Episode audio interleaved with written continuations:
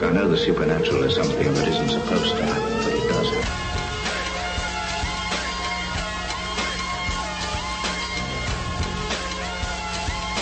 AM 1420, WBSM presents Spooky South Coast with your hosts, Tim Weisberg and Matt Costa.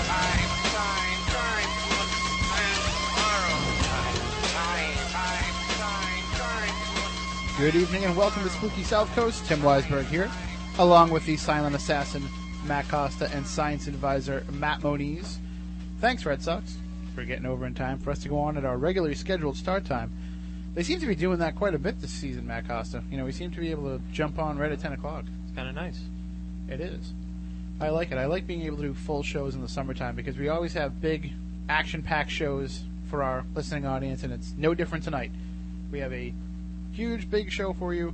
I mean, all week long, everybody's been talking about Bigfoot. We're going to talk about Bigfoot. Uh, Stan Gordon is going to join us to talk about Bigfoot as well. And then later on, we're also going to talk to Jerry Pippin. Fans of Paranormal Radio, of course, listen to the Jerry Pippin Show online at jerrypippin.com. And he's going to join us to talk about one of his passions, that's Elvis Presley, and some of the paranormal connections between Elvis and just different psychic events, you know, different foretelling of events, whether or not his ghost is haunting Graceland. Or he's riding with aliens and just some other, you know, creepy. I I think it's also possible, since we're talking about Bigfoot and Elvis tonight, that maybe they're actually hanging out somewhere together. That has been the uh, the rumor for many years. But now, in all seriousness, we will talk about Bigfoot, especially the news that was coming out this week. And a little bit later on, in the second hour, we're going to have a really, really big announcement. I mean, Matt Moniz, this is big. What we're going to be pulling off here next Saturday night? Well, not you, because you're going to be up in New Hampshire. You're going to be pulling it off up there. Right. We're going to pull off things on our end. Yep. We're talking five hours of some of the best paranormal radio you can find on a Saturday night. The best. The best paranormal radio that you can find on a Saturday night. Why listen to anything else? The best that you can find. And uh, so we'll tell you about that later on. But I mean, basically, just clear your calendar. Clear your calendar from 7 p.m. till midnight next Saturday night. You want to stay right by WBSM or online at WBSM.com or SpookySouthCoast.com for this big event we got coming up. But more on that later. That's what we call a tease in the radio business. Yeah.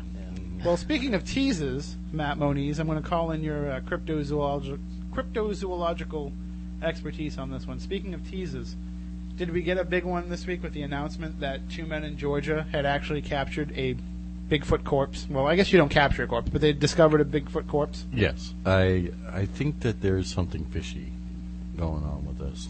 Things keep changing. Um, yeah. Stories keep getting moved around, and uh, you know, lies are being exposed.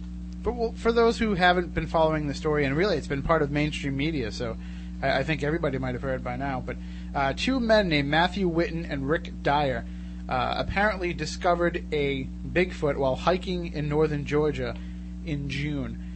Now here's where you're talking about where these lies and these you know flip flop stories come about. You know, in one in one regard, they're supposedly Bigfoot researchers, but when they get in front of the cameras and the media yesterday uh, to have this big press conference, now they're trying to sell the story that they were just two guys hanging out in the woods going hiking, and then they happened to find this. You know, here they are. Whoops, we stumbled on Bigfoot. But then when you go to their website, BigfootTrackers.com, which is conveniently no longer up and running, you know, they call themselves the best Bigfoot hunters in the world. And of course, at the center of all this is one Tom Biscardi. Apparently, when these two gentlemen, Matthew Whitton and Rick Dyer, when they discovered this body, they contacted Tom Biscardi, who, if you're not familiar with his name, uh, he runs a website searching for Bigfoot.com, which is a whole business entity unto himself. He's a full-time Bigfoot hunter. And uh, there was some controversy a few years ago when he claimed to have captured a Bigfoot, and he was selling, you know, pay-per-view time on his website to see these creatures, and supposedly was going to unveil, and it was all a hoax which he claims was bad information given to him by a source. I'm pretty sure that if you somebody tells you you have a Bigfoot, you're going to say, "I got to see it before I tell everybody." That, I mean, as a as a research it yourself. Isn't that what you want? You want to actually see the proof, the evidence before you tell Right. people about it. Yeah, until you're actually able to, you know, v- verify it and validate it. Yeah. Now let me let me put a caveat on this. I mean, they could they could very well have a Bigfoot body, and we could you know be wrong, but all signs point to no, as the Magic Eight Ball would tell us. It, it doesn't really seem like it's legit. And we gave I, I contacted Tom Biscardi, I contacted Matthew Whitton and Rick Dyer. I gave them the opportunity to come on this show and tell us their side of the story. They have not responded, and I'm going to give them the benefit of the doubt and say they've obviously been very busy. That maybe we can get them on in the future. But I mean, as you know, we've we've taken to these airwaves before and tackled some of these controversies and, and said what we believe about it, and then later had the people on and say, okay, well, you know, we, maybe we can see their side of things, Yeah. and we're willing to give these three gentlemen that opportunity as well. Well, I talked to Tom Biscardi himself. Yeah, you you were able to speak with him this week before he got so busy. Yeah. uh, and, you know, he's basically intimated to me that he believes that this thing is real. And, uh, of course, he wanted me to forward all my information and, you know, what equipment I have access to and stuff because he basically said, you know, send this stuff to me and we'll see about putting you on the team to investigate this thing further. Now, I'm But now I'm hearing they're bringing in some Russian scientists. well, that's uh, I mean everything. That's why I'm like I haven't sent anything to him yet. It's like, well, you you got my number, you got my you know email and stuff like that. I, I think I'm it- curious, but I don't I don't want to waste my money, my time, in dragging equipment out there for you know for something that could be as simple as a Bigfoot costume stuffed into an ice free, ice chest. right. which is what all signs seem to be pointing to. The gentleman who actually made the Bigfoot mask, which is being compared to this body, uh, looked right at it and said, "Yep, that's mine." They stuck teeth in it. They dumped some entrails on it to make it look like it was, you know, roadkill essentially. Well, the entrails are what I find interesting, especially when it corresponds with what the DNA results came out to be. Tell everybody what they found. O- Okay, what they found was uh, y- one source that, and this comes from the press release themselves, is human DNA. Okay, that could just be poor sampling. I don't know who sampled it and what have you. So you, you, you don't know the patents of how the material was handled, what kind of chain of custody. Now, the other part where they sampled the intestines comes back as, for all intents and purposes and stuff like that, their, be- their best guess is a, an opossum. Okay? Which their defense is, their defense is that uh, it, it was something that this thing ate. Well, their first claims of being it has no canid teeth, that it's a vegetarian. What's a vegetarian eat, doing eating a possum? No, number two, the size of the intestines that you see on top of the creature. Now, if this is a creature that large and it is herbivorous, it wouldn't have those that small of intestines. Most uh, animals that are ruminants, that basically animals that eat plant material, are have very large intestines, um, especially something of that size. well, yeah, just in general, in terms of the you know scale to the body, it would be larger. Yeah. You would assume for something that's seven and a half feet tall. Well, not only that, animals that are generally vegetation vegetation eaters are, uh, you know, pretty much designed to have large intestines to move all of that plant matter. Yeah, because it's not it's not like meat which goes right through you.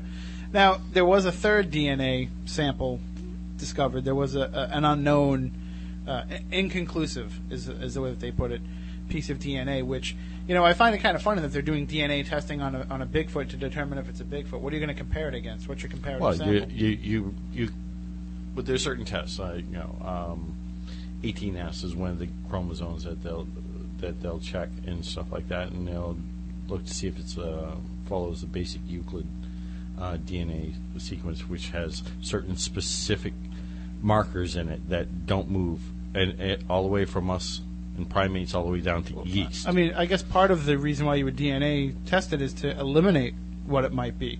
I mean, when you put the DNA up and it doesn't match, say, you know, a gorilla's DNA, then you know that it's not a gorilla that you're dealing with. Right. Uh, there are certain markers. I mean, we have X number of chromosomes, and uh, so do all other animals. We have. We already know what those chromosomes are. Now, what we're doing is looking to match how many of them match up to other hominids. Hominids are animals like apes, Mhm. uh, you know, the greater apes and the lesser apes and chimpanzees, and orangs. One of the interesting things that I've heard from people uh, going on Cryptomundo, which you can't actually go on right now because it's been down for two days.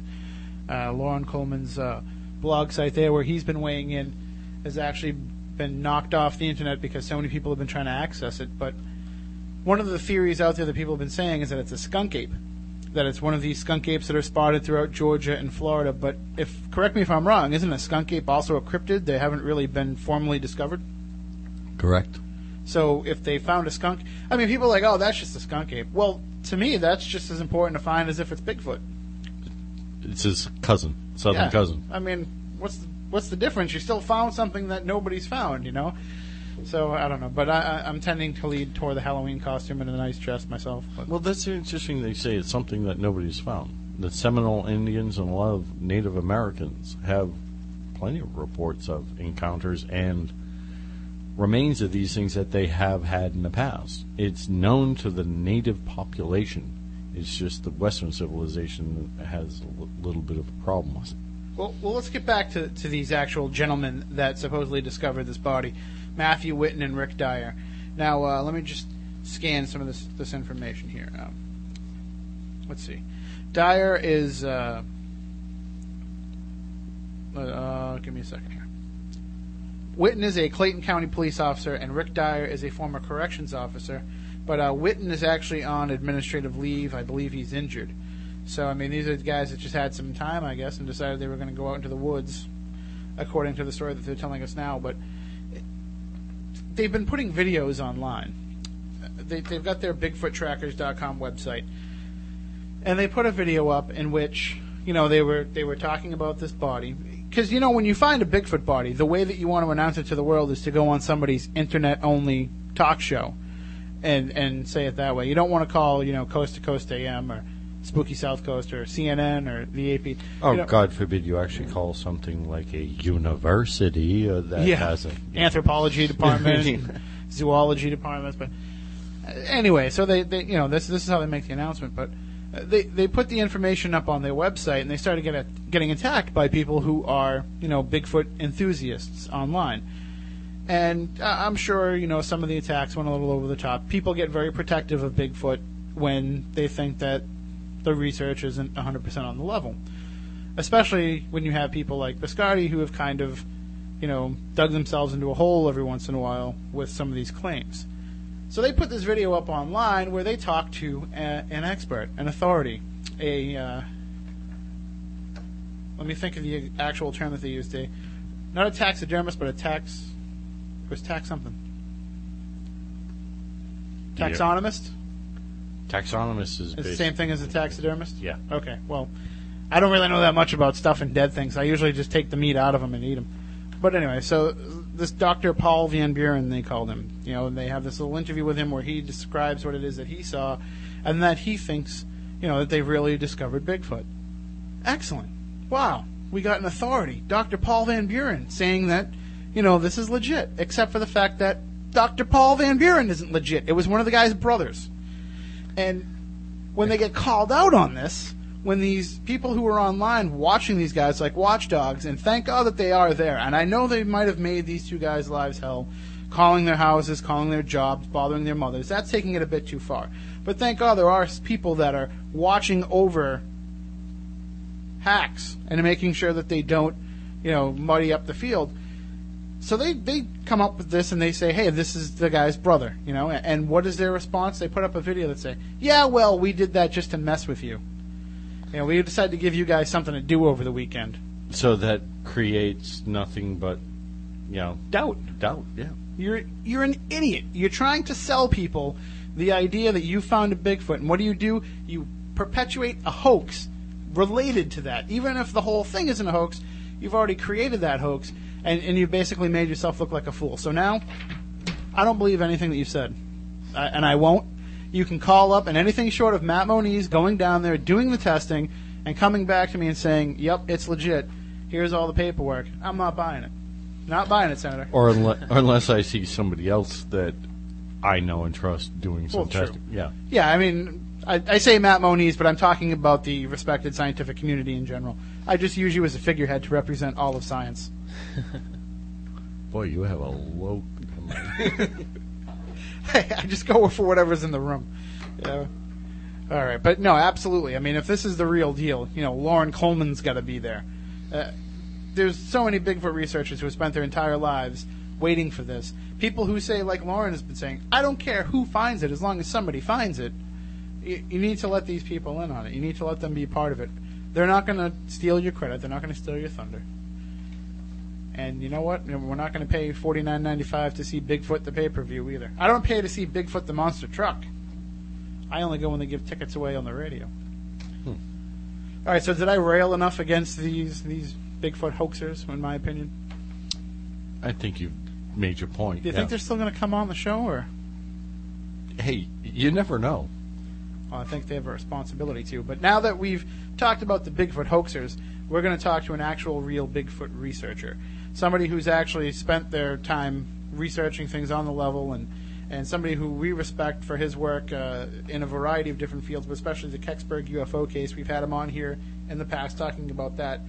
But we'll be joined in just a bit by Stan Gordon. So why don't we take a break? We'll get Stan on the phone. We'll talk to him about the pursuit of Bigfoot and what it would mean to the world if a Bigfoot was actually found, and if this story was legit, how would things change? So we'll take a break. We'll be right back with more here on Spooky South Coast. There were some scientists trying to figure out the Sasquatch riddle. Then they figured out it was a missing link. Into the night and beyond. Here's more of Spooky South Coast. Scientists have proven that the Sasquatch is real. Take a look at the plaster cast of his foot, now you know he's real. Listen real close to the audio tape, not human, now you know he's real. Couldn't be a man in gorilla suit, no way, now you know he's real. Real, real, real, real, real, real, really real, real.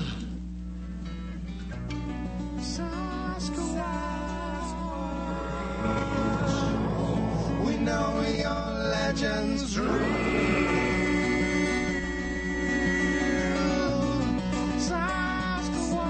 And if Tenacious D says it, you know it to be true. All right. Well, actually, joining us on the line is somebody who will know a little bit more about Bigfoot than Tenacious D, I would think, and that's Stan Gordon. He is. eh, We we've talked to Stan in the past about the Kecksburg UFO case, but Stan, I know that you've been uh, researching Bigfoot as well for a number of years. Yeah, you uh, blanked out there. I think you said talking about Bigfoot sightings in past years. Yes. Yes, I've been uh, looking into uh, Bigfoot reports since the late, actually late 1960s, and uh, ever since that time, I've investigated hundreds of uh, reported Bigfoot sightings here in Pennsylvania. And now, when you've investigated these these reports, how have they come into you? I'm, I'm guessing not by somebody calling into an internet radio show and saying, "Hey, we found a Bigfoot." No, actually, um, my research and my interest in these subjects actually, I should say, started back when I was 10 years old, back in 1959. And uh, that was just coincidentally the fact that my birthday happens to be on Halloween Eve, and on my 10th birthday, my parents gave me a new radio. And I was tuning around the AM dial that night, and they were talking about unusual happenings because of the Halloween season. And uh, I became very interested. I was very curious when I was young, and I began to read everything they had on the subject at the local library and began to cut newspaper articles out and make scrapbooks. And uh, my interest continued to research uh, Bigfoot and UFOs and ghosts and different phenomena.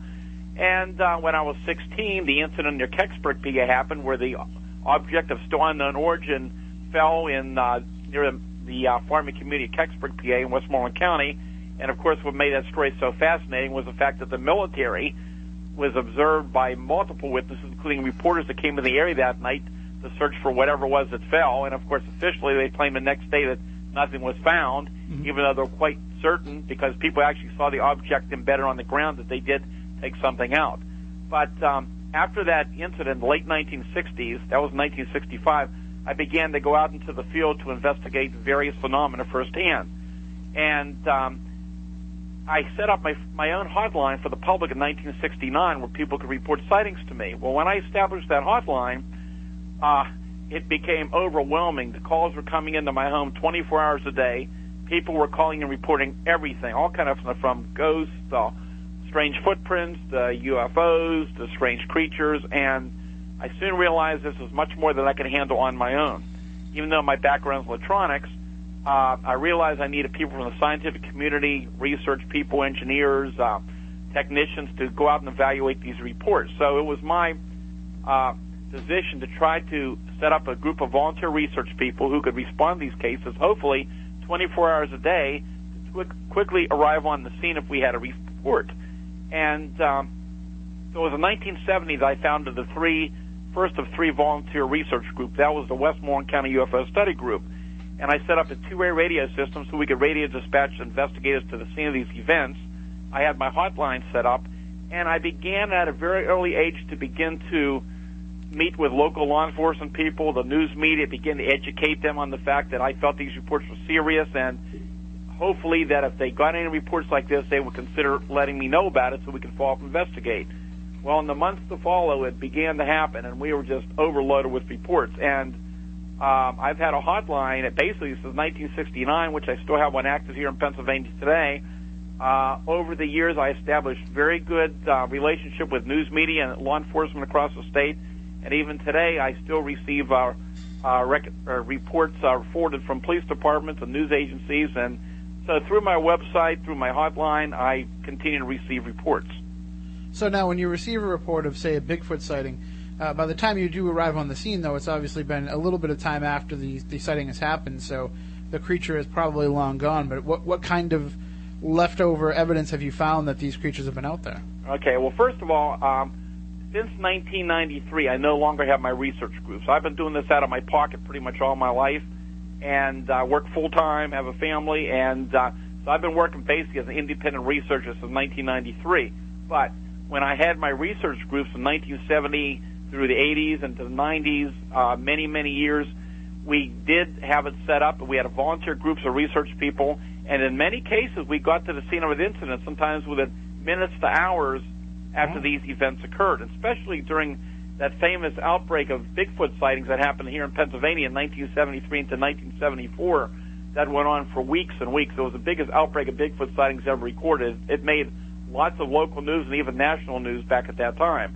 And in many cases, we were on the scene within a short time. And that's what was so intriguing because you could see the human reactions, how frightened people were, and most convincing was to be able to see the animal responses. And that's something that could not have been fabricated. People can be fooled, but animals can't.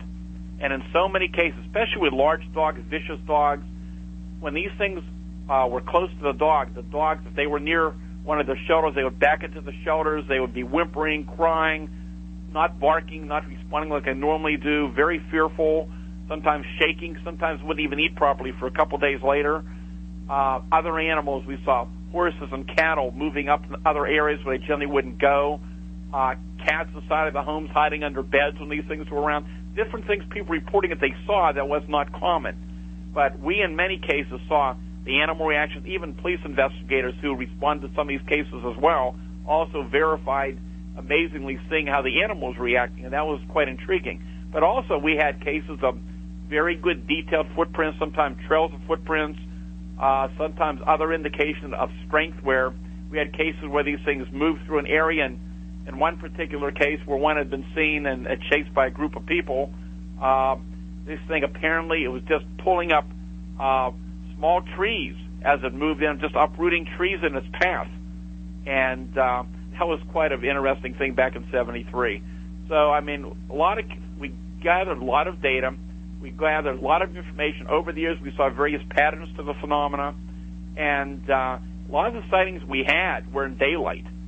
And in fact, I mean, even one sighting we had in November of last year out in Derry Township, which is continuously a hotbed of, of sighting reports along the Chestnut Ridge.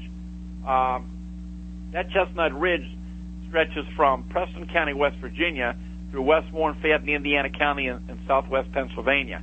And it's a it's a continuous area for all kind of reported phenomena, from UFO sightings and uh, Black Panther reports, mountain lions, all type of unusual phenomena and particularly Bigfoot activity has been very active there for many, many years.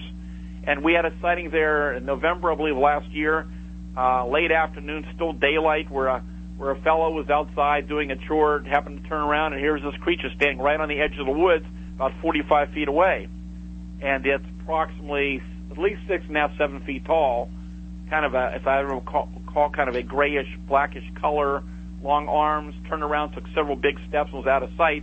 But there were some very interesting uh, odd footprints found in that swampy area uh, soon after. So it's um, these things are still going on out here in Pennsylvania. And it seems like you know Bigfoot is something that's on people's minds a lot lately, even before you know this this sighting or this supposed uh, body capture. It seems like you know there's been more reports of sightings, more accepted claims of sightings. I mean, even now you know we've got Bigfoot hawking products on TV, hawking uh, you know beef jerky and everything. It, it just seems like people are more willing to come forward with these reports as where before they'd say, you know, you're going to think I'm crazy, but I think I saw this out in the woods. Yeah, and I hear that all the time. But I can tell you, you know, I've, I've dealt with thousands of UFO cases, hundreds of Bigfoot cases in Pennsylvania over the years, and it's one of the things I've done from the early days is was out there publicly trying to educate the public on these subjects. And I can tell you, in this area, I, there's there seems to be quite a bit of credibility. I mean, the people around here are, are much more open-minded. They're willing to listen to what we have. They've looked at the information we've collected, and uh, we've tried to educate the public to the fact that keep an open mind. You know, we need to do more scientific research, but the evidence indicates there's something out there.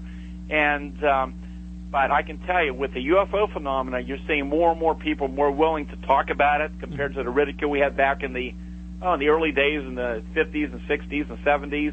And Bigfoot phenomena is getting more attention on TV as well. It's getting, as with UFOs, they're taking a more serious look in, in general with some of the media. And uh, but people still are quite reluctant to report seeing a you know seven, eight foot tall, uh, hairy creature out in the woods. But we still we get those reports. And uh, but people today are much more open minded and more willing to believe. But people still are very uh, careful in uh, wanting to publicly talk about what they see. Is there a pattern to this? Is it, does it seem like when the paranormal kind of becomes uh, a mainstream topic, is there a pattern of you know first you start to hear about ghost reports, then you start to hear about UFO reports, and now you get into some of the cryptid reports? Does it seem like this is the way that it cycles through? Because to me, I mean, I wasn't alive then. I'm, I'm only 30, but it seems like you know you had ghost research kind of get big in the 40s, 50s, 60s, and we had all the UFO sightings from the 40s into the 70s and 80s, the you know the abduction phenomena, and then you also started to get more and more cryptid reports then too. Does it seem like it's kind of like a one, two, three type of pattern well, to it? You know, we've we've always heard these reports. I mean, I'm interested in ghosts and those type of things, but that's not my main area of, of investigation. I generally turn those over to people who are involved in that type of thing. But I've heard those stories for years. But you know, personally, after evaluating a lot of these reports, whether UFOs or Bigfoot, and of course, when you investigate these reports, whether UFOs, Bigfoot, other phenomena, when you properly investigate them, quite a lot of the reports are determined to be either natural or man-made in origin. There's a lot of misidentifications. I mean, people have seen big shaggy dogs and bear and misidentified things as Bigfoot, but we have many, many very well documented cases, including some very good footprints, the casting of footprints we made in Pennsylvania, which I am firmly convinced that these people are not all crazy. They're seeing something, and there's very reputable witnesses, just like with UFOs, report seeing these unusual animals.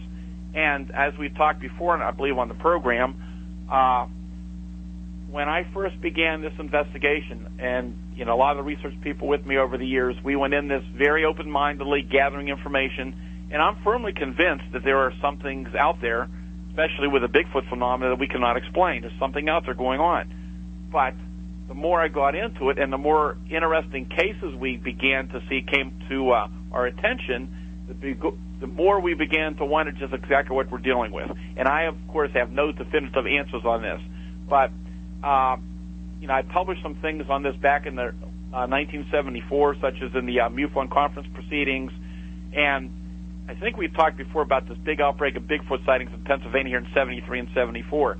And again, as we went into this initially, all information suggests that we are dealing with some type of unknown primate, some type of unknown zoological animal. Mm-hmm. And I still keep an open mind to that possibility as well. But then, as time, as weeks and weeks went on, and many, many reports were coming in from the public, not coming in from, you know, Bigfoot enthusiasts. A lot of these reports are coming first to the police departments and being referred for us to follow up and investigate. And uh, we began to have some very interesting cases, which we, we had to scratch our heads because we just didn't understand what was going on either.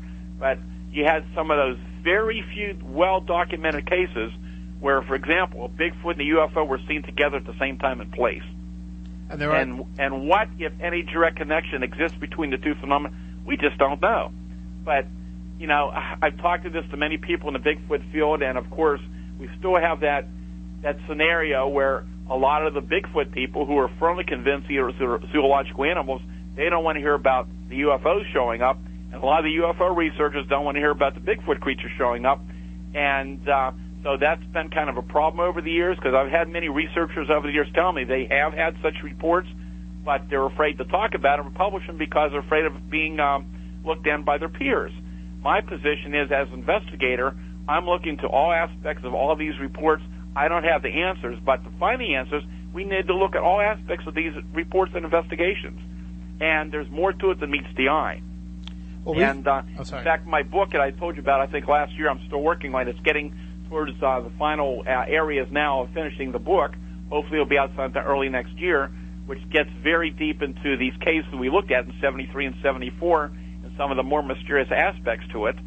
And whether we liked it or not, you know, as you're interviewing people and they're telling you about their observations and their experiences, a lot of them reluctantly began to tell us about some of the other very unusual so-called paranormal events that some of these people experienced as well. So there, there, this is much more involved than we really know about. And like I said, I don't have the answers. Just like with UFOs, when you when you eliminate all the things you've been able to identify, there's that percentage of cases you cannot. And we have hundreds of cases of, of really detailed UFO observations here in Pennsylvania. Many daylight, many very close range, some with physical evidence, some reported physiological effects, and they were very well documented cases. And of course, there's many theories of what these things are. And I believe there's not one easy explanation for the unexplained category of UFOs. And as with Bigfoot, again, I keep an open mind as to what they might be. And there, maybe there's more than one type of Bigfoot. I mean, we have the three-toe tracks in Pennsylvania and other and other states, I should say, and even other countries, and the typical five-toe tracks, and then you get these occasional reports of four-toed and even sometimes six-toed tracks.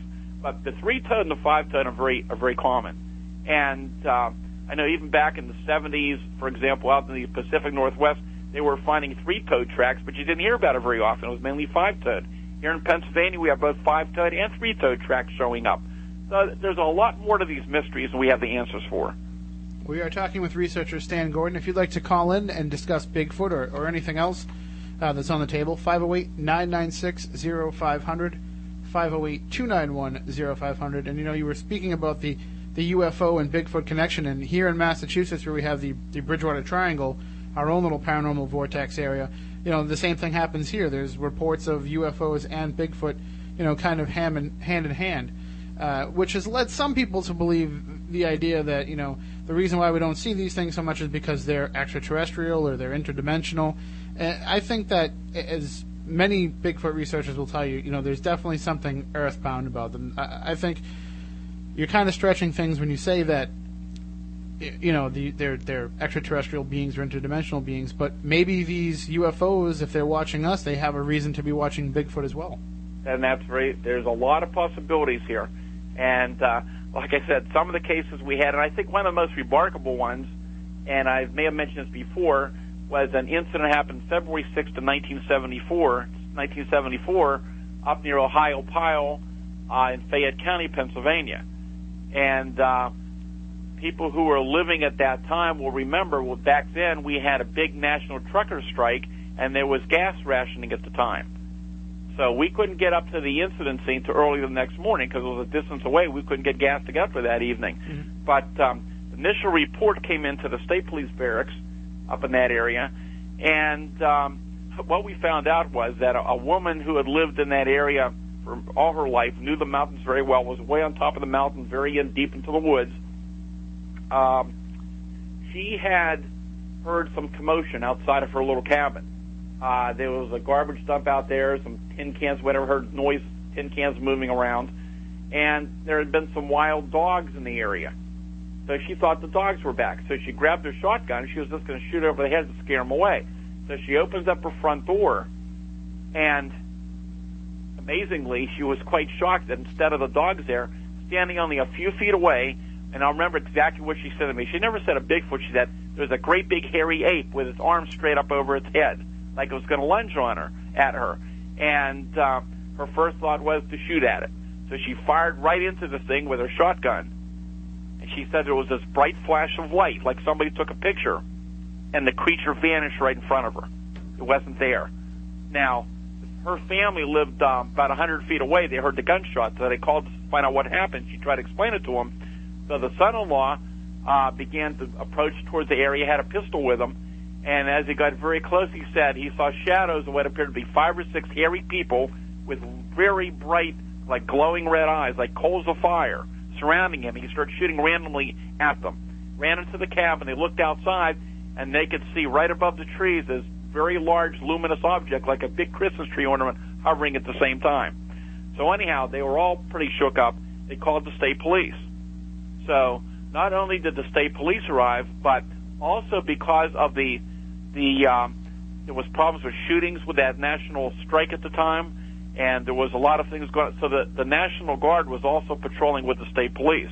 So both the National Guard and the state police responded to that scene, and it took us some time to get up there. By the time they arrived, creatures gone, of course, objects gone. But what was so amazing to the investigators was again number of dogs, different types of Eskimo Spitz, I believe German Shepherd, in their cages, other animals around there, all uh, together, like they generally uh, get together in, in groups. But what amazed, I remember one trooper told me, he said he was just so amazed. He went inside and opened up a cage and tried to pull one of these dogs out. The dogs wouldn't bark, they wouldn't move. The dog should have ripped his arm off. He tried to pull the dog out, and the dog didn't even move. He could, they couldn't believe how the animals reacted. They were convinced something very odd happened that night up there. We got up there the next morning, and with a animal investigator, and we searched the area, interviewed everybody, and we found right in line where she shot at this. We found the BBs in the trees out in the woods, right in line where she shot at this thing. And uh, it's a very interesting story. So if that case is true, and I have no doubt from what I could tell that these people are all telling the truth, makes you wonder what exactly we're dealing with. And maybe that's the reason why, so far, you know, we we haven't got any uh, confirmed bodies. Well, I mean, I also for years thought, you know, uh, that it can't be real if we've never actually found one. Somebody would have found a dead one by now. But then it was Matt Moniz that pointed out to me, you know, you, you don't walk through the woods and find dead deer. You don't walk through the woods and find a, a dead bear just lying there. So, I mean, that kind of changed my mind a bit. That's just my own misinformation, I think. And I think a lot of the general public doesn't understand, you know, how the forest works and, and how easy it would be for these creatures to live um, amongst the forest and go undetected. Oh yes, and like I said, there's many theories, a lot of ideas, but it may indeed be that we may be dealing with more than one type of creature too. We just don't know. Now, what would happen? And, I have my serious doubts uh, about whether or not you know this is gonna this latest news is gonna come out as being an actual Bigfoot. But what would happen? Do you think if we did actually find one? I mean, is this something that we would put on the endangered species list almost right away? Is this something that would be, you know, able to be brought out on display for the public, or, would- or would we just try and have to, you know, catch it, document it, release it? Well, I mean, there's going to be a lot of debate if if indeed this is a body of a Bigfoot. Then there's going to be a lot of debate over this, how it should be handled, probably legally, uh, how the U.S. Fish and Wildlife Service might have to deal with this type of thing, and there's going to be a lot, have to be a lot of scientific research, investigation, evaluation of this type of thing. And once again, if we do get one of these things, again, it's, I think it's only a part of a much bigger phenomena that that's not going to completely give us all the answers because, again, there's other variations from all over the world of something similar. Mm-hmm. And I think we're dealing with possibly more than one type of thing here. Uh, in my my opinion is I, if I'd rather see them almost capture a, a live specimen and be able to test and, and do what they need to do with that instead of somebody finding a body because what's going to happen is once that body is found and determined to be you know an unknown creature a new creature then I think the woods are going to be inundated with people with shotguns and you know trying to bag themselves one to hang on the wall Right. Well, I've always been uh, up to people not shooting at these things, try to gather other scientific data. But uh, out here in Pennsylvania, I've been pretty much uh, against people running around with guns trying to bring these things down. well especially if you're out in the woods trying to document them you know you don't you don't want to get shot by accident That's correct. Safety orange, Dan. Safety orange. But uh, it seems like you know, is is this becomes more and more of an area of interest, you know, we, we see the ghost research groups pop up because you know there's a television show, Ghost Hunters, so everybody wants to be the next Ghost Hunters, and and then UFO Hunters comes to television, and everybody's out there chasing after UFOs. So it seems like somebody's trying to get ahead of here and, and be the first Bigfoot Hunter TV show. Do you think that more media exposure for it might actually hurt the field? It's one I of think it all depends on how the, the media handles the subject. And, uh, you know, again, with UFOs, we're seeing a lot more open mindedness. And, of course, some of the TV shows on TV have been uh, looking into other cryptozoological subjects, and they're beginning to take it much more serious. So, in that in that respect, I think it does encourage people who see these things to be more willing to come forward and talk about it. So, I think it has a lot to do with how the media is going to cover this thing in the future. and overall, as the country becomes more developed and there's less places for these creatures to hide, if that's the case, if they are hiding, you know, we're kind of flushing them out a little bit here, and that that's just going to increase the number of sightings, and that'll increase the number of people that want to go out and document it. Right. Well, I can tell you in this part of Pennsylvania, especially along the Ridge area, a lot of the areas out here where I live and uh, where there have been many sightings, a lot of wooded areas that these areas now are been developed. There's more houses coming in, and so if these things were around here, they may well be moving on. Now, uh, Stan, I'm not going to ask you to comment on whether or not you think that this this Georgia case is a hoax, but if it does turn out to be a hoax, how much would that set back the field of research? Well, you know, let me just say this. Uh, I really am not going to comment on it. One thing I learned a long time ago about investigating all kind of cases is that you want to look into all aspects of the report, pros and cons. Wait till all the information's in till you can make a decision on it. And right now, I think we still need to wait to see more of information what's going to come down the road. So I'm hopeful that there's truth in this claim, but at the same time, I'm very skeptical until I see ir- irrefutable evidence that this is a real body of a Bigfoot. So I'll keep an open mind and we see what the future will bring. Well, no matter the outcome, I'll tell you the one positive I see from it is that, you know, when this announcement was made that they were going to have a press conference, there was plenty of press interest. Yes. Uh, it was something that was put on a lot of mainstream news sites and news broadcasts. So the fact that, you know, if you did find a specimen and, and say, you know, you happen to just capture one tonight when we get off the air with you, you know, there'll be that media that's willing to investigate it right away instead of waiting and saying, you know, we need to see a lot more before we're going to put that on the six o'clock news. Yes. You know what? You faded out a little bit at the end there. Uh, I was just saying that you know the fact that with the way the news media is now, that they're so willing to jump on the story that actually benefits. I think that it shows that there's a reason to keep looking because they are going to at least be willing to give you the platform, uh, if not immediate belief. Oh yeah, well I think the reason is because the public really is looking for information on these subjects. They're fascinated by it. They're curious about it. They're more open-minded to these subjects today, and they want to get information, and, and they're looking for details. Now, in at least in Pennsylvania, in the reports that you've you've encountered over the years, I mean, what out of all the reports that you've gotten, would you put a percentage on how many that you think are really possibly, you know, a sighting of Bigfoot?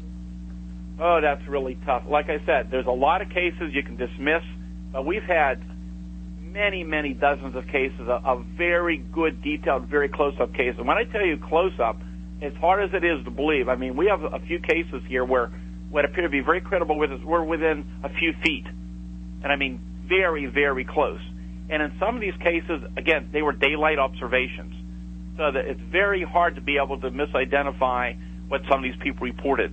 And again, so many of these people waited for years to come forward. A lot of them were very reluctant to talk about it.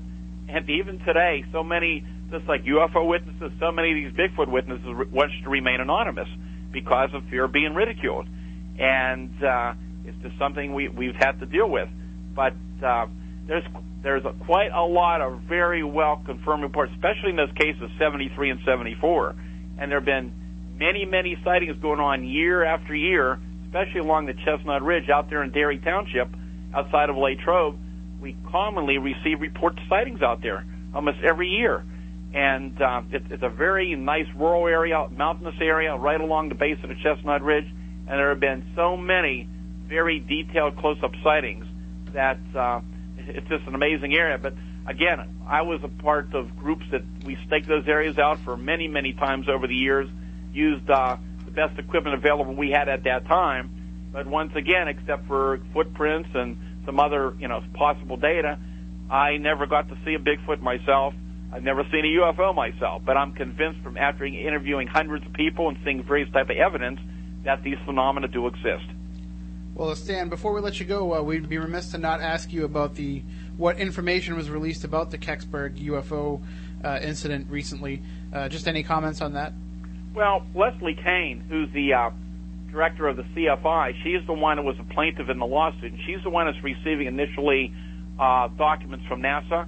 So they're still being looked at, and uh, so we're going to have to wait and see. Uh, if hopefully, something might turn up uh, important to the case. So we'll still look at that. And if, I'd like to mention my website if possible. Absolutely. Sure. People may want to take a look at some of the uh, research we've done. I would be at uh, stangordonufo.com. And it's a great site. We highly recommend it, and you can find out lots of great information about all of Stan's research, especially the Kecksburg case. And you still got the DVD up there for order as well. Yes, that was uh, the is available. That was my own documentary film that I produced called Kecksburg: The Untold Story, which is a 92-minute long uh, in-studio production, which is has a lot of historical information and has a lot more information of different details that have not been seen on television. And that can be ordered through the website. Yes. And the book you said is coming uh, at the end of the year. Uh, we're hoping it'll be out probably early next year. We're hoping at this point. All right. Well, hopefully when it does come out, you'll come back on and talk about it with us. We appreciate it very much. Thank you very much, Dan. Thank you. Have a great night. Good night. That is Stan Gordon, and again, his website is stangordonufo.com. And you know, Matt Moniz, we we talk about the idea of, uh, as I was trying to mention before, you know, we're seeing an increase in, you know, ghost hunters. We're seeing an increase in UFO hunters. Are we going to start to see more, you know, crypto hunters, people who are out there in the woods trying to document Bigfoot and other anomalous creatures that have been found, uh, reported? Yeah. He's like, yep, plain and simple, yeah. Is that um, because there's more focus put on it, or do you think that's more because there's more uh, glory in it? It's a combination of both. What it is is this is definitely going to precipitate into people stomping through the woods trying to find their own or you're you're also going to find that there's going to be several other people that are going to claim to find another body and there's going to be several other hoaxes that are going to occur after this. I mean, and I'm not giving anybody ideas by saying this. This is something I'm sure that is going to happen because it happens in the past. And uh, all I can just think back to is when we did the Dover Demon episode, and, and yourself and John Horrigan were out trying to track down the Dover Demon. And, you know, it's probably something that other people have done, but when you guys went out there, you know, and the, you encountered the police, you told them what you were doing, and they said, no, carry on. Right. And We because- did it the right way, yeah. Exactly, because I think th- those who do it the right way are going to get recognized and going to get the, you know, the ability to do it, while those who are just out there in the woods monkeying around, like what we saw during that event. We watched the police. We explained to them what we were doing, presented who we were, and made note to them and gave them all the information they wanted. And they accepted us, looked us, you know, a little curiously, but Mm-hmm. you know, accepted what we were doing and moved on. They then we watched them literally go rounding up dozens of people afterwards, running around in the woods, kicking them out and sending them on their way. See now, you know, noted researchers like Stan and, and Loren Coleman and, and so many of these other Bigfoot researchers who have done a great job over the years of, you know, working with law enforcement and, and other academics and to let them know what they're doing. I, I think that they're going to suffer as a result of this because there's going to be an influx of people that are out in the woods, and I think that that's going to kind of cast a negative light on Bigfoot research overall. But I'm hoping that that isn't the case. Look, you're going to get tons of people that are going to be arrested for trespassing on somebody else's property. There's going to be plenty of injuries happening because a lot of these novices running out into the woods thinking that they know what they're doing. It's very easy to get lost in the woods if you're not experienced. Uh, Well, bring a GPS for sure. But if you do go out in the woods and you want to try and get close to Bigfoot, do us a favor.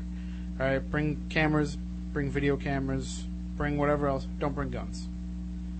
Because you're just going to end up either hurting yourself or somebody else or you know some other creature or even Bigfoot itself. Don't bring guns. You don't need them.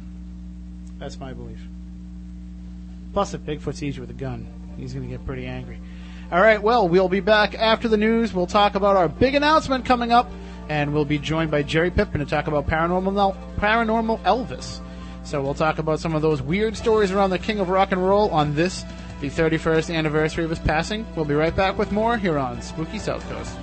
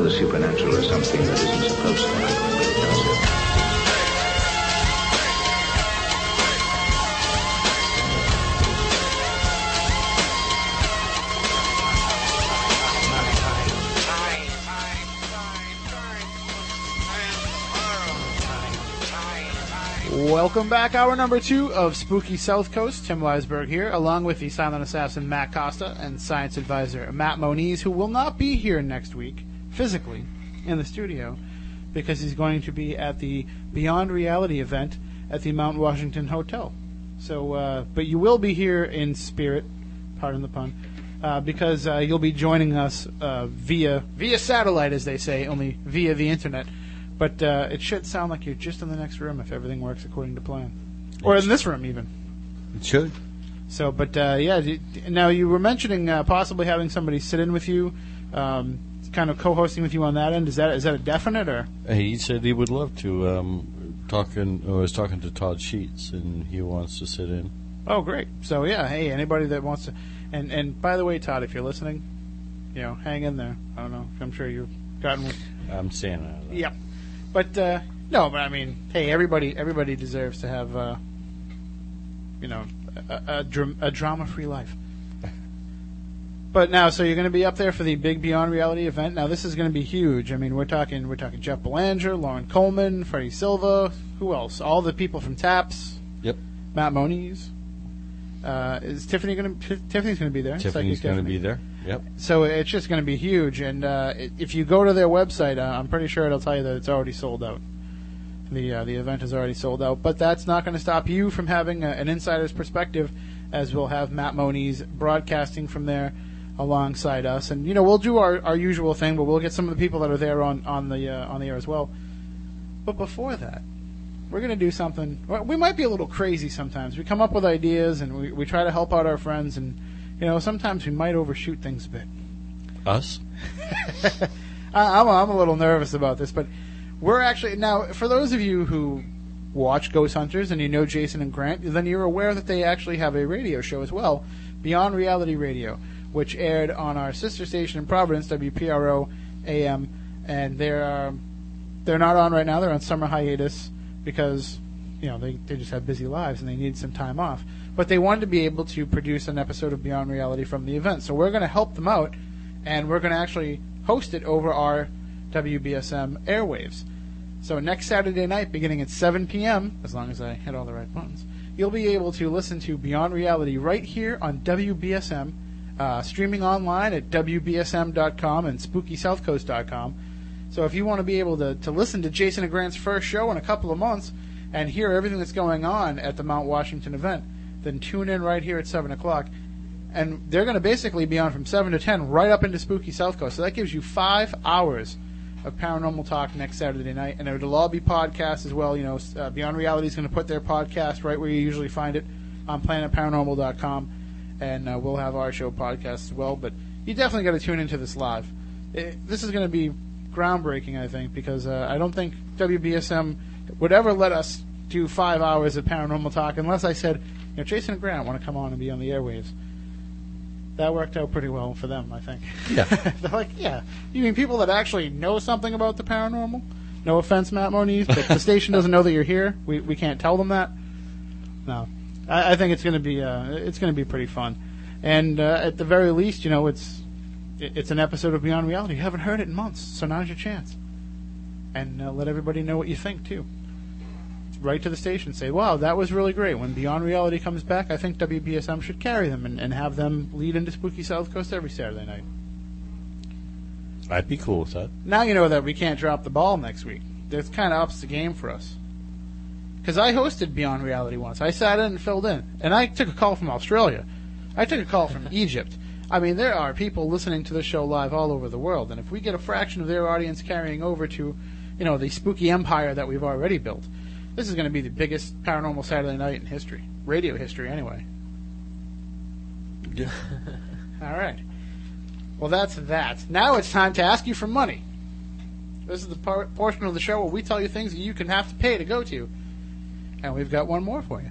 Actually, if you if, if you've been following the show the last few weeks, we've been talking about the events that we've been doing at Open Doors. Matt, great presentation last night, by the way, I'm glad you enjoyed it. and uh, I think that you really hit home with the audience too. I mean, they seemed, you know, it only took a few minutes of you talking for them to really just open up with their questions and to share their experiences and so I think that you know you kind of you, you hit the nail right on the head with it.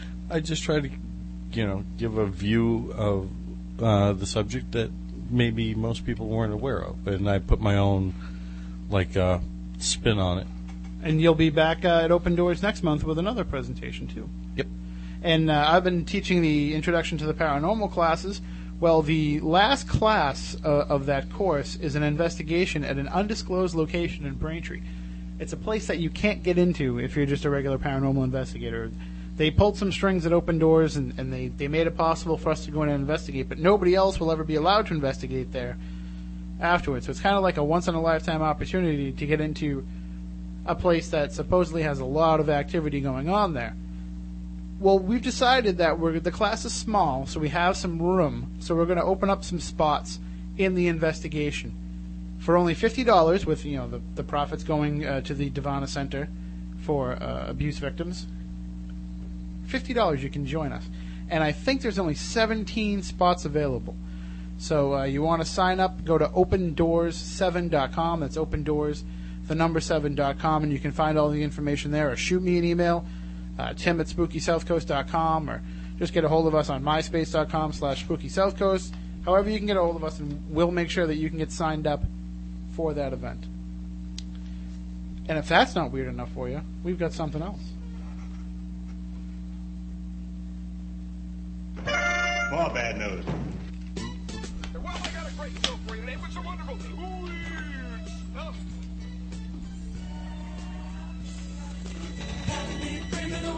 I feel, I feel so very weird.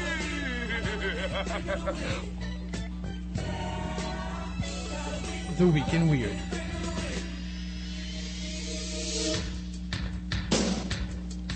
So I think we're watching history as it happens. I think uh, Michael Phelps just became the, the most gold medal winners all time in the Olympics. What was it that I said before? Get paid to play a sport and then I'll be impressed? No, no, seriously, that's a great accomplishment. It's only because I didn't uh, make the qualifying. I didn't fill out the paperwork in time. For swimming? Yeah. I've never seen you swim once. Is that because you're so good? You- Yeah. Like you get in, swim, get back out, and get dressed again? I don't even So realize. quick. Well, I don't know. You, you're not exactly built like Michael Phelps, so I don't know if you could uh, if you could hang. I don't think any of us are. No, he's like a merman. That would be weird. Now that'd be something to talk about if you Michael Phelps merman. It's like Kevin Costner in that movie that nobody saw. I saw it. I fell asleep every single time I've tried to watch it. All right. Well, our first story comes from Reuters. Mexican archaeologists have discovered a maze of stone temples and underground caves, some submerged in water, which Kevin Costner and Michael Phelps could get to, and they contain human bones, which ancient Mayans believed was a portal where dead souls entered the underworld. Clad in scuba gear and edging through narrow tunnels, researchers discovered the stone ruins of 11 sacred temples and what could be the remains of human sacrifices at the site in the Yucatan Peninsula. Archaeologists say Mayans believe the underground complex of water filled caves leading into dry chambers, including an underground road stretching some 330 feet, was the, mythical, was the path to the mythical underworld known as Xibalba. According to an ancient Mayan scripture, the Popol Vuh, the route was filled with obstacles, including rivers filled with scorpions, blood and pus, and houses shrouded in darkness or swarming with shrieking bats. Guillermo de Anda, one of the lead investigators at the site, said on Thursday. The souls of the dead followed a mythical dog who could see at night, de Anda said. Excavations over the past five months in the Yucatan caves revealed stone carvings and pottery left for the dead. They believe that this place was the entrance to Xibalba. That's why we have the offerings there, de Anda said. The Mayans built soaring pyramids and elaborate palaces in Central America and southern Mexico before mysteriously abandoning their cities around 900 AD. They describe the torturous journey to Xibalba in the Popol Vuh sacred text, originally written in hieroglyphic script on long scrolls and later transcribed by Spanish conquerors. It is very likely this area was protected as a sacred depository for the dead or for the passage of their souls, said de Anda, whose team has found ceramic offerings along with bones in some temples. Different Mayan groups who inhabited southern Mexico and northern Guatemala and Belize had their own entrances to the underworld, which archaeologists have discovered at other sites, almost always in cave systems buried deep in the jungle. At the Yucatan site, they found one 1900 year old ceramic vase, but most of the artifacts date back from 700 AD to 850 AD. So, there you have it. The, another entrance to the underworld has been found. Excellent. Now, how long until uh, we can send Michael Phelps into there now? Because I'm tired of the story, really, already. Well, just send Brendan Fraser. There you go. He's used to that kind of thing. Three times now he's had to fight mummies. Now they're sticking him in the middle of the earth. What's going on? And in 3D. well, that part's cool. I, I'm going to watch Hannah Montana in 3D just because it's 3D. That sounded dirty. All right, Matt Costa, what do you have for All us? from uh, AP in Seattle. City officials have finally gotten rid of five high-tech self-cleaning toilets that cost that cost Seattle five million dollars, but sold online for just twelve thousand five hundred and forty-nine dollars. The city installed the modernistic standalone toilets four years ago, hoping that they would provide tourists and homeless a place to do their business while downtown. But the automated toilets became better known for drug use and prostitution, than for relief. Neighbors and, and analysts say that they were lost, less cost efficient than regular public bathrooms. The city council voted to sell them on eBay last week. Despite more than 9,000 combined page views and only 148 bids were cast. One of the five toilets, which currently graces the downtown waterfront, sold for $4,899, but the average sale was just over $2,510. A, Ro- a Rochester, Washington business, Race Car Supply, won all five auctions, which ended on Thursday. Butch Bain, the owner, said he plans to use two of, two of the units at the South Speed South Sound Speedway and sell the other three. It'll probably be be good to have for a couple around for spares, he said. We get pretty busy at the track sometimes. Pat Miller, the city surplus manager, said the city will recover just over $2,080 per toilet after Bidadoo, the company that listed the sold units online, takes its 17% cut. The money will go back into the city's utility fund. Hmm. So I guess if you wanted them, you're out of luck. Well, first of all, uh, from what I understand, uh, while they were removing these toilets, they were a little bit worried about like thieves coming in and pulling them apart. But George Michael offered to hang out in the, in the restroom and make sure that Just no- to nothing, guard them overnight. Yeah, just to make sure nothing funny went on. Uh, but you know who I'm Sounds surprised? like a glorious joke. You know who? well, that's a whole different story. Oh. you know, you know who I'm surprised didn't buy one of these toilets is our friend Ernie Bach, because he's got like a fourteen thousand dollar toilet in his uh, luxury Okay. box at Gillette Stadium. Yeah. So apparently it's like gold plated and everything. I don't know if it's self cleaning. I'm sure it is, but it's like gold plated and everything. So sounds like uh, one costly crapper. Speaking of costly crappers, what do you have for us, Matt Moniz? I got something that comes from Scientific American. Oh, good, good. Scientific it up for us now. Okay. After, after a poop joke. Researchers have taken the next step onto the road of constructing a cloak of invisibility, or a powerful super lens capable of capturing fine details and undetectable to current lenses. A group from the University of California, Berkeley, this week is publishing the first demonstration of the materials capable of bending visible or near visible light the wrong way in three dimensions. Both are examples of metamaterials, specially designed structures that cause light to do things it normally wouldn't. In this case, bending light backwards, an effect called negative refraction. Researchers have built materials capable of negatively refracting microwaves, but despite some success bending visible light in two dimensions, they've had a harder time making three dimension versions. In a study to be published in the magazine Nature, the Berkeley group bent red light using a fishnet shaped stack of 21 layers of silver and magnesium fluoride, each a few tenths of nanometers thick. The group will also report in the magazine's Science that it bent near near infrared light using a thinner sheet of aluminum oxide containing silver nanowires. The researchers believe the second material ought to work on the red light as well. Both devices absorb relatively little of the incoming light, a problem in earlier metamaterials groups say. For invisibility, researchers need their metamaterials to have an index less than the index of air.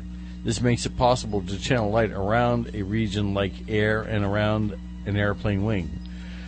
No light inside means there is no reflection to reveal the contents of the space, hence invisibility.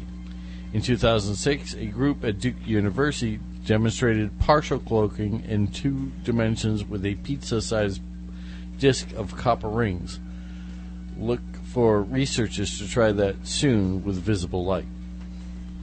Well, if they ever do make a, a cloak of invisibility and it goes on sale, it'll definitely, you know, it'll be a must-have around women's locker rooms everywhere. You don't have to roll a 20 sided die to use it, do you? I'm gonna use a cloak of invisibility on you. You can't see me. You know what's funny is, uh, while researching that story online, every single story that I found, except for the one in Scientific American, made reference to Harry Potter. Apparently, Harry Potter has some cloak of invisibility. I don't know. Apparently, there's some Star Trek invisibility. Yeah, I was going to say, why didn't they just hire a couple of Romulans? Nerd. Nerd alert. All right, well there you go. There's the there's the week in weird for this week. Ah, that's over with. If you have a story you'd like to submit for the week in weird, just go online to spookysouthcoast.com, click on the forum, go to the week in weird thread, drop the story in there, and if we read it on the air, we'll give you a bumper sticker. It's a spooky South Coast bumper sticker, right? Not an Yes. n- not an eye break for Yard sales. yeah. All right. Well, we'll be right back with more. We're going to talk with Jerry Pippin, host of the Jerry Pippin Show, about Elvis and his paranormal connection. So we'll be right back with more here on Spooky South Coast.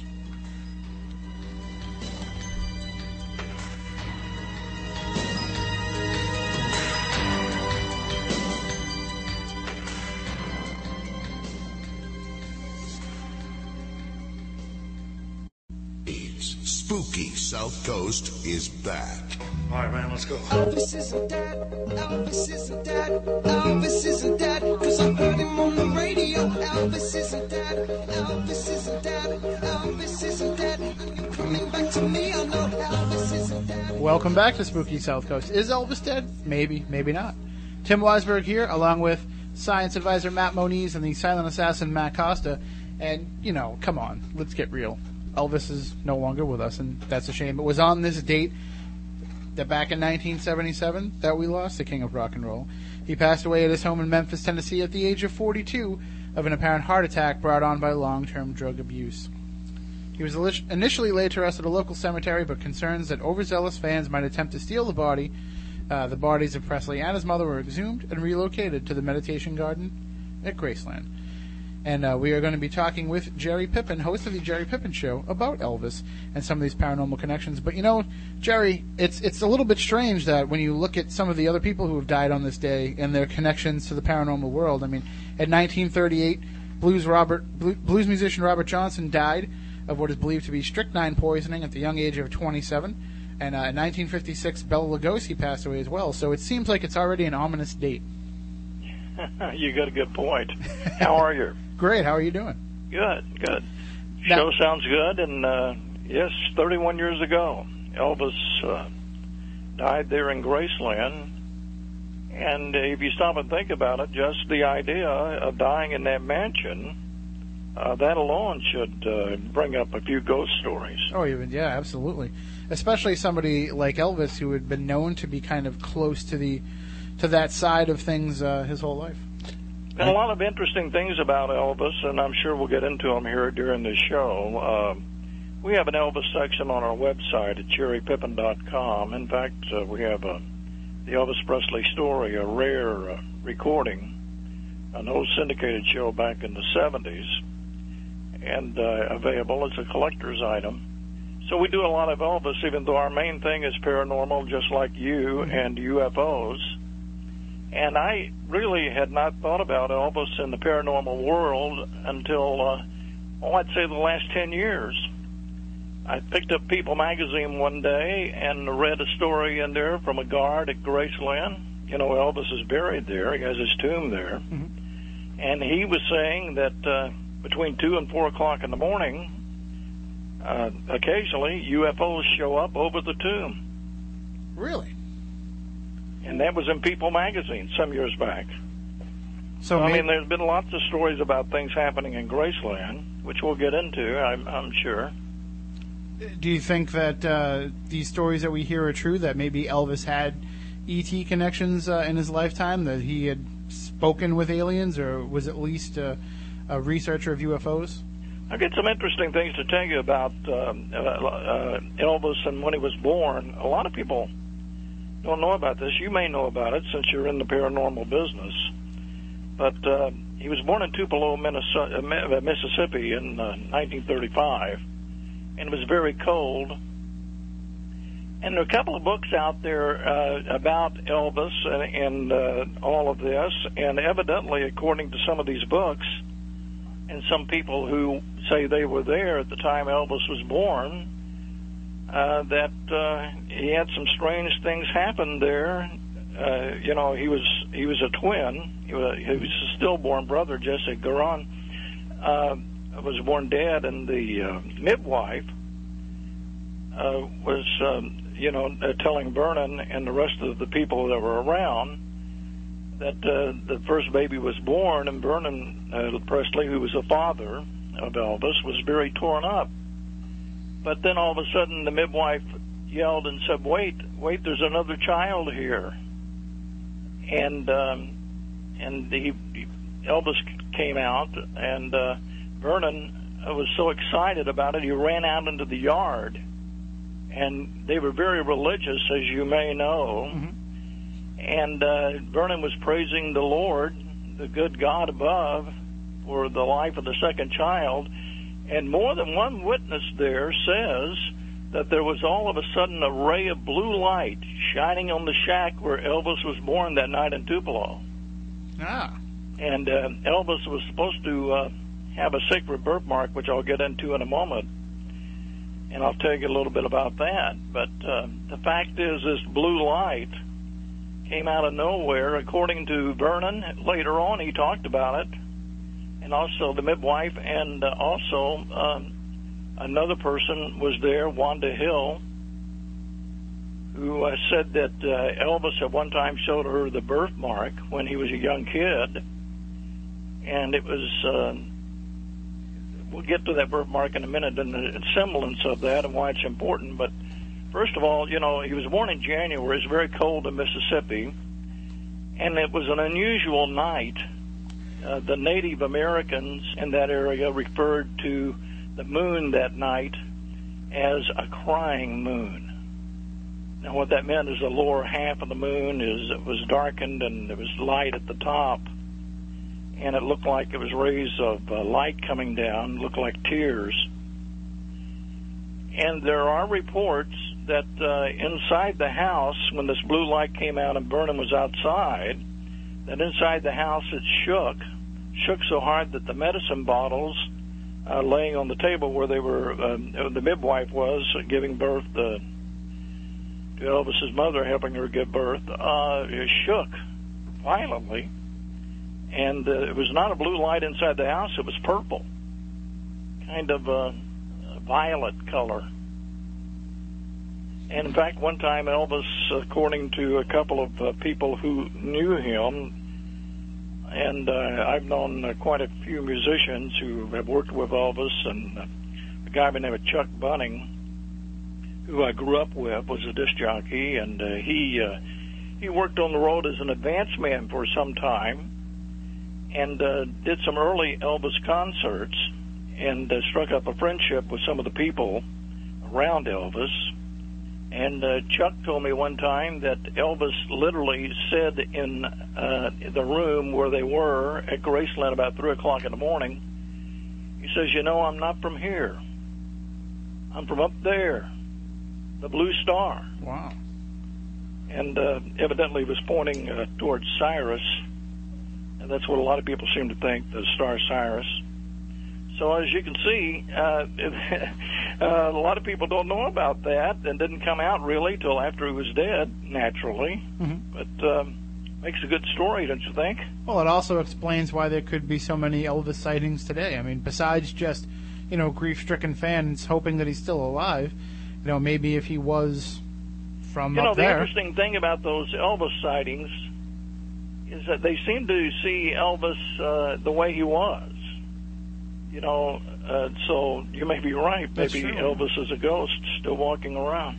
I mean, you know, occasionally you see people that say, "Well, I saw this, you know, this fat, greasy old guy with a pompadour," but that's just an Elvis fan. We know that. So many of them have adopted the the look and the style of Elvis, you know, in, in tribute to him. That, you know, Yeah, since he's passed away, you know, I mean, he did develop almost a religious following. They have these things going on in August week uh, in uh, Memphis, like this week. And uh, usually there's candlelight vigils and people around. It's almost religious in many ways. In fact, there was a report that uh, back in 1977, a man uh, started standing out by the gates there, keeping watch and they asked him why he kept coming back for the first three days, and he said that he thought that Elvis would be back on the third day. nah. So I mean, there and and there was a the church in uh, Colorado, I think in Denver at one time. There was the first church of Elvis. Believe it or not, they would play Elvis religious music, and had a shrine to Elvis, and you'd go in there and kneel and uh, leave a few coins. Well, I mean, and, and he certainly had a, a huge catalog of religious music, so they could certainly keep that going. And you know, to some people, he was more than just the king; he was the king of kings. So, You know, that's interesting that you would say that. Uh, we we have quite an Elvis section at JerryPippin.com. We didn't start out that way. Uh, we were an oldies disc jockey uh, guy. Uh, on our last, uh, when we first went on the internet, we were working on an oldies radio station, and so we did uh, talk at night for a couple hours and played oldies music before that. And uh, so on the website, we started putting Elvis things up and little tidbits about Elvis, and uh, it's amazing. We we have uh, hundreds of thousands of people visit that uh, portion of our site at jerrypippin.com every year. and it'll only keep growing as newer newer fans discover Elvis's music and, and start to realize just what an awesome talent he really was. Yeah. You know, uh, I, I I lived in Las Vegas and worked in Las Vegas. Did late night radio, uh, just like you're doing, uh, there on the station KVEG, it's 50,000 watt AM station. And uh, this was back 88, 89, 91, 92, 90.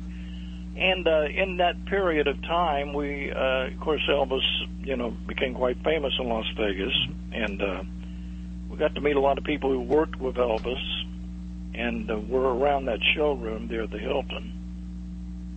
And there, you'd be surprised how many people uh, uh, approach Elvis almost spiritually, almost like uh, like it is a paranormal experience. I mean, they go into that as a stage area, especially before they remodeled it in recent years. But back in those days, right after I went to Las Vegas, uh, that showroom still had the mystique of the king, and people would swear they would uh, hear things going on in the dressing rooms and things like that. Yeah, it's definitely one of the places where his ghost has, has been reported, as well as at Graceland and, and in Tupelo as well. Well, the, ho- the hotel never really pushed that idea very much, simply because they thought it would be bad for business, uh, be hauntings, you know. Mhm. But I think uh, they probably missed a bet there. They probably could have had a lot of people uh, book uh, rooms right there. So, so what you're saying, Jerry, is that Elvis maybe hasn't left the building. Do you what? You're saying maybe Elvis hasn't left the building. Yeah, maybe he hasn't. Now, I, I, I want to hear about this birthmark because this sounds really interesting. You want to hear uh, more about? Uh, The, the birthmark you were mentioning. Yeah. Um, you know, uh, one of the things, and I'll get to that here in just a minute. Sure. Um, it's hard to believe he's been dead 31 years and people still, you know, approach uh, Elvis with a certain mystique, certain idea. Uh, you- know that he, yeah, I guess he's still alive for a lot of people.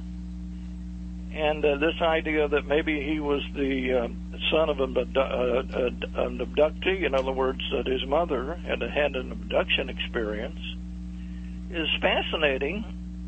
Uh, whether you believe in that sort of thing or not, I must tell you, in four decades of doing UFO shows now, uh, I, I put a lot of weight into these abduction stories. Uh, at first, they were interesting, and then uh, the numbers began to get pretty large. And so, I mean, I don't think all these people could be creative writers, you know? Yeah. Uh, the real Elvis Presley, uh, I guess, would be a mysterious soul. I mean, could- He's heavily into the occult. but A lot of people didn't realize that. You know, uh, he uh, had quite a collection of books there in Graceland on religious groups, and uh, a lot of it uh, was uh, concerning things like the shroud, the scientific search for the face of Jesus, and uh, when he died from a heart attack there on the toilet, the book's still in his hand, according to the stories I've heard. Now, I don't know, maybe you've heard differently, but I've heard that uh, he had that book, The Shroud, there in the bathroom with him.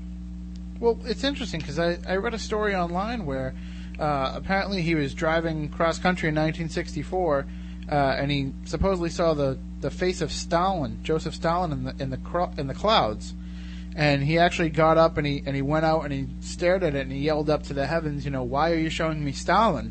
And then it changed, the face changed, and and and Elvis said it was the face of God that he saw the face of, and then that he saw the face of Jesus in these clouds.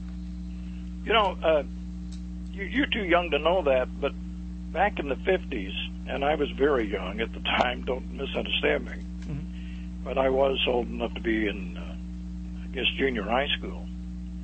There was a spate of people in 53 and 54 seeing the face of Jesus in clouds things like that. And I've heard that story about Elvis saying that as well. And as uh, as I mentioned earlier, this fellow who I, I know who worked uh, in the periphery around the Elvis concerts, uh, he he's heard Elvis say that he thought he was uh, you know divine from from somewhere else. It definitely seems like I, I I understand that he had over 250 books in his library there in Graceland on the occult, so he was interested. That's that's quite the library. That's you know, and you know how easily it is to build up a library. You know, doing a show about the paranormal. But when you're Elvis Presley, you know, you, people kind of must look at you funny when you say, "Hey, you know, give me a book on this." Yeah, you're right. Well- Everything that he did, of course, being a superstar, people paid a lot of attention to. And I don't know, I haven't really heard many stories about Colonel Tom Parker on whether or not, uh, you know, his manager was uh, into the occult. I've heard some pretty tacky stories about uh, We've all heard some some pretty nasty stuff about Colonel. so, so who knows? But uh, that may be one of the reasons maybe they kept Elvis out of sight. Maybe they didn't want him talking about things about that. Especially, you know, Elvis had that. First of all, he was a rock and roll a simple kid. There doing all those gyrations for the teenagers. Then later on, they remade him, and uh, he was uh, a pop music star and did a lot of gospel music. and they pushed his uh, religion heavily, maybe this uh, paranormal belief he had wouldn't fit into his his overall idea. Oh yeah, especially yeah, in, in that time, you know, it wasn't really discussed as openly as as we do now. Yeah. Anyway, this this this uh, this birthmark. I want to get back to that. Sure.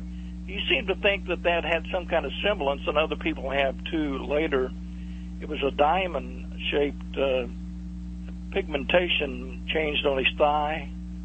In other words, uh, the, I have a birthmark on my stomach similar to that, but it's uh, his was a diamond near his top of his thigh, and a lot of people put a lot of things into that, meaning that that was, uh, you know, maybe some sort of sign that he had been here before.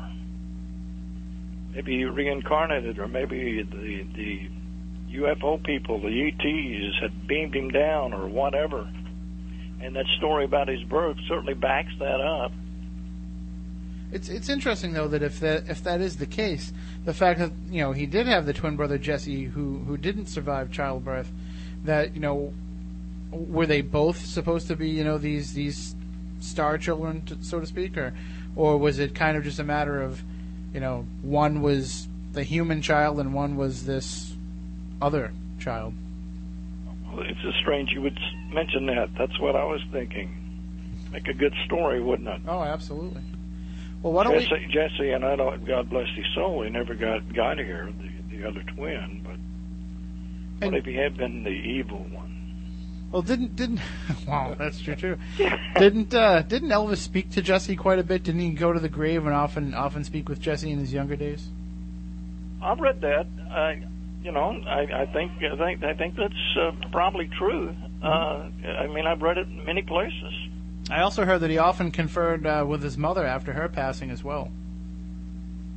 Yeah, this part about his mother, he had a very special relationship with his mother anyway, which is pretty normal for boys from the South, sons of the South back in those days especially. But, um, you know, maybe uh, he, maybe he, uh, he and he and his mother talked about this. Who knows? Lot they have talked about over the years. I mean, we've heard lots of different things Well, about what, all of this, and uh, so maybe uh, you know the, the the whole thing about uh, UFO and alien abductions, of course, is the idea that they're doing something, uh, seeding the world, hybrids. Uh, women uh, tell stories all the time about uh, taking the baby, implanting it, and then coming back and taking it, and seeing it in jars on ships, and et cetera, et cetera. So maybe maybe um, maybe there's something there. Maybe Elvis and his mother talked about it. Nobody talked about abductions back in the you know in that time. And my at least I didn't know anything about it. I guess I was pretty innocent. well, you know, if Elvis was extraterrestrial in nature, then that might somehow explain why his daughter Lisa Marie married Michael Jackson. You know, I don't, I don't know uh, uh, even how Elvis fans will take to our conversation here. Some of them, you know, will will think it's interesting, and there's certainly been a lot of books. Uh, there's a lady down in Atlanta, Georgia, Gail Giorgio, who uh, uh, wrote books about uh, Elvis being alive somewhere. And, uh, you know, there are all kinds of Elvis sightings and things like that. So at this point, Elvis would be definitely a senior citizen. Mhm. 1935, and this is 2008. Add that up really fast. So, uh, you know, he probably wouldn't be shake, rattling, and rolling much. well, if he did, it would just be palsy. Yeah. Well, why don't we take our uh, last break, Jerry? And if some of these uh, Elvis fans do want to call in and, and let us know what they think, they can give us a call at 508 996 0500. 508 291 0500. We'll be right back with Jerry Pippin talking more about paranormal Elvis right here on Spooky South Coast. Turn on all your lights, lock the doors, and pull down the shades. Spooky South Coast is back. Saw the ghost of Elvis on Union Avenue. Followed him up to the gates of Graceland, and I watched him walk right through. Now security they did not see him. The ghost of Elvis walking right through Graceland. We're talking about Elvis and his paranormal connections with our guest Jerry Pippin. You know him from the Jerry Pippin Show. It can be accessed at jerrypippin.com, P-I-P-P-I-N dot com, and that's Hey, Jerry thank you very J. much for uh, for the plug. Well, you know, we kind of. I, want to say, Jerry, earlier in the show when we were talking about some of these these Bigfoot researchers, and I, I kind of took a shot at some internet radio shows, but I, I want you to know that I was in no way implying that toward the Jerry Pippin Show, which is, you know, up there in the upper echelon of, of internet ch- talk shows. I mean, just what you've been able to do with the internet is an inspiration to us and, and what we do, and what so many shows that are actually trying to use that medium uh, to keep talk radio alive. Thank you very much. Uh, we uh, are doing everything on the internet only now.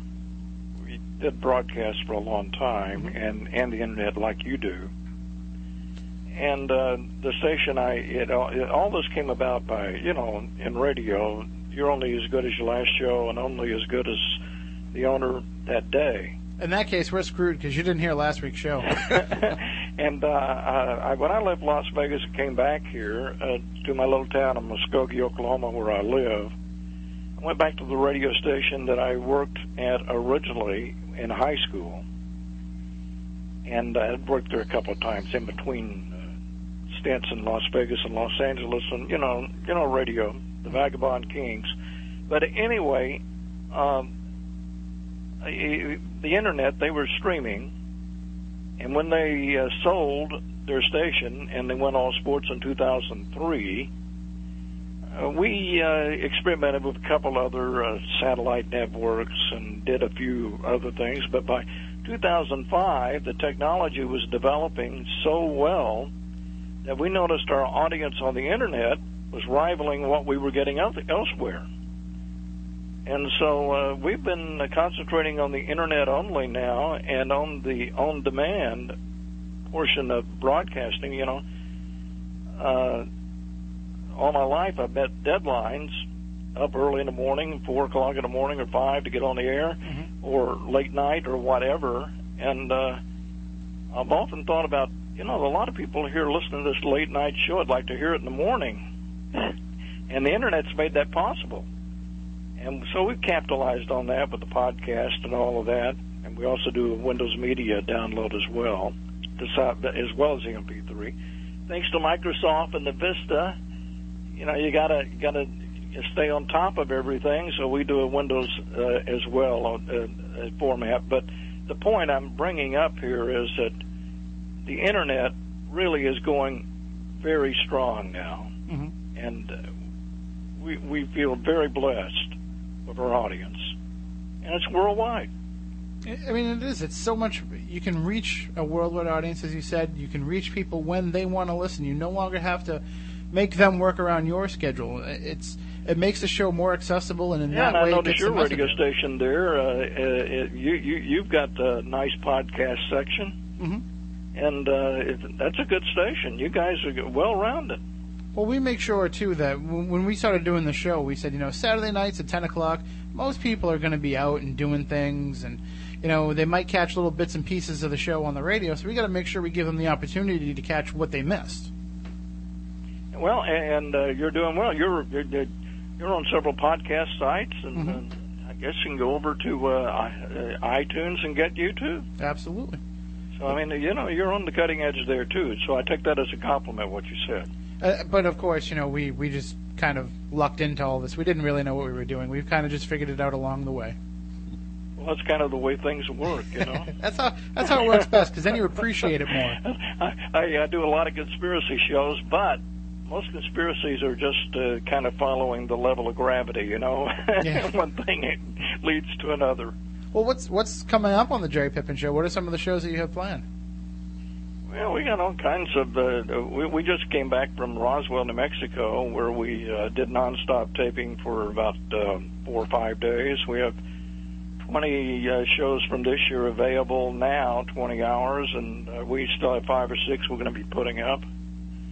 I'm going up uh, to um, Wisconsin, uh, uh, a place called Burlington. I've never been there, but they have a Vortex conference, uh, Halloween which uh, I'm going to do. Uh, most of it's about uh, the paranormal, but I'm going to do a presentation on uh, 45 years of UFO shows I've covered and the most interesting things that are happening in the UFO world. And uh, we'll do a nice little PowerPoint thing. We're shooting a video. You know, you're talking about trying to stay on top of everything, and the video on demand is becoming really big now. But technology, the Oh, way sure. it is, so we're we're doing a little bit of video occasionally too. We're a radio show. I'm an old radio guy, but uh, you got to stay up with the media. You know what I mean? Absolutely. But at least you know you're working in formats where you can you can set the agenda, you can set what you're going to talk about. You don't have to answer to anybody else except for the listeners, and that's that's the way it should be. That's right. Um, I've, I've been, uh, you know, I've been through that deal when uh, they call you in the office the next morning and say, Jerry, you don't really want to do that kind of show again, do you? See, we're lucky. The station management doesn't listen here. They they were already in bed by this time at night because they all get up early in the morning. So Oh well, I, I I've had some good station managers over the years, so I understand. I've been in that side. I've been in that chair too. You know, uh, they've got they're you got to make some money and you got to sell your advertising and uh sometimes they're a little oversensitive when somebody says well i can't stand that guy uh, but uh, he might not but maybe nine others love him. Exactly. you know you know so it's it's uh i've been an independent broadcaster and my own boss for some time. In fact even when i was at kbix uh, i packaged a show there uh, when i came back from vegas. In fact i guess i've been my own boss since the oh 88 89 when i was at kbeg i packaged my show and uh then with the independent broadcasters network and so I'm, I'm spoiled i don't know if i could work for somebody now Well, we we thank you for blazing the trail. We're just about out of time, but we thank you for blazing that trail and, and setting it up and, and letting people know that the internet Well, is the way to earlier earlier in the show, you had Stan Gordon on. Yes. He's a good friend of ours. Had him on many times. Met him a couple of times in person. Uh, Bigfoot something. Uh, I, I don't. I guess this guy's done that before. Yeah, Biscardi has. Yeah, he was involved with a hoax. Uh, I believe in Uh, 05. you guys kind of nailed it right off the bat. I think. Yeah, well, we don't we don't pull any punches here. Yeah. I uh, I stayed away from that story because I I just thought something smelled. Well, um, Even though I'd love to do a Bigfoot story, we do one occasionally. We did a, uh, you know, we do all kinds of stories. Well, and that's the great thing about the internet. is You can pretty much put stories of whatever you want out there, and you don't have to, you know, worry about what people are going to say. You you can give the news to people that you think they need to hear. Well, we try, and we work really hard at jerrypippin.com, and I appreciate you spelling it for everybody. Because on the internet, you got to get it right. J E R R Y P I P P I N, all one word. You know what though? If you put it into Google and you get it wrong though, they'll tell you the right way to spell it too. All right, thank you That's so much, Jerry, for joining us tonight. We hope we can talk to you again sometime in the future. We'll get you on for a full show. Well, fine. That's great, and appreciate you uh, inviting me. Thanks, Jerry. We'll talk to you soon. Take care. Okay, bye bye. That is the legend Jerry Pippin. JerryPippinShow.com. Jerry with a J, P I double P I N dot com, and we'll link it up at SpookySouthCoast.com as well. Definitely make sure you check it out. It's you know, it, it's the way to go. It's it's like you said, you can listen to it whenever you want, however you want, and you can get that information just as you can with Spooky South Coast and many of the other great paranormal shows out there. Now next week, huge night. Five hours of paranormal talk. We're going to have Beyond Reality Radio with Jason Hawes and Grant Wilson on these airwaves on WBSM, WBSM.com, and SpookySouthCoast.com, followed by our show uh, and our regular time slot. It's going to be huge. Make sure you check it out. So until then, from Matt Moniz, from Matt Costa, I'm Tim Weisberg. We want you all to stay spooktacular. Rest assured, listener, that my time here has not been easy, and what you have just heard was not fiction. Although, in many a desperate moment, I most certainly wish it had been. It's over for now, it seems. Or at least until yesterday begins again. Tomorrow, tomorrow, tomorrow. Tomorrow. I know the supernatural is something that isn't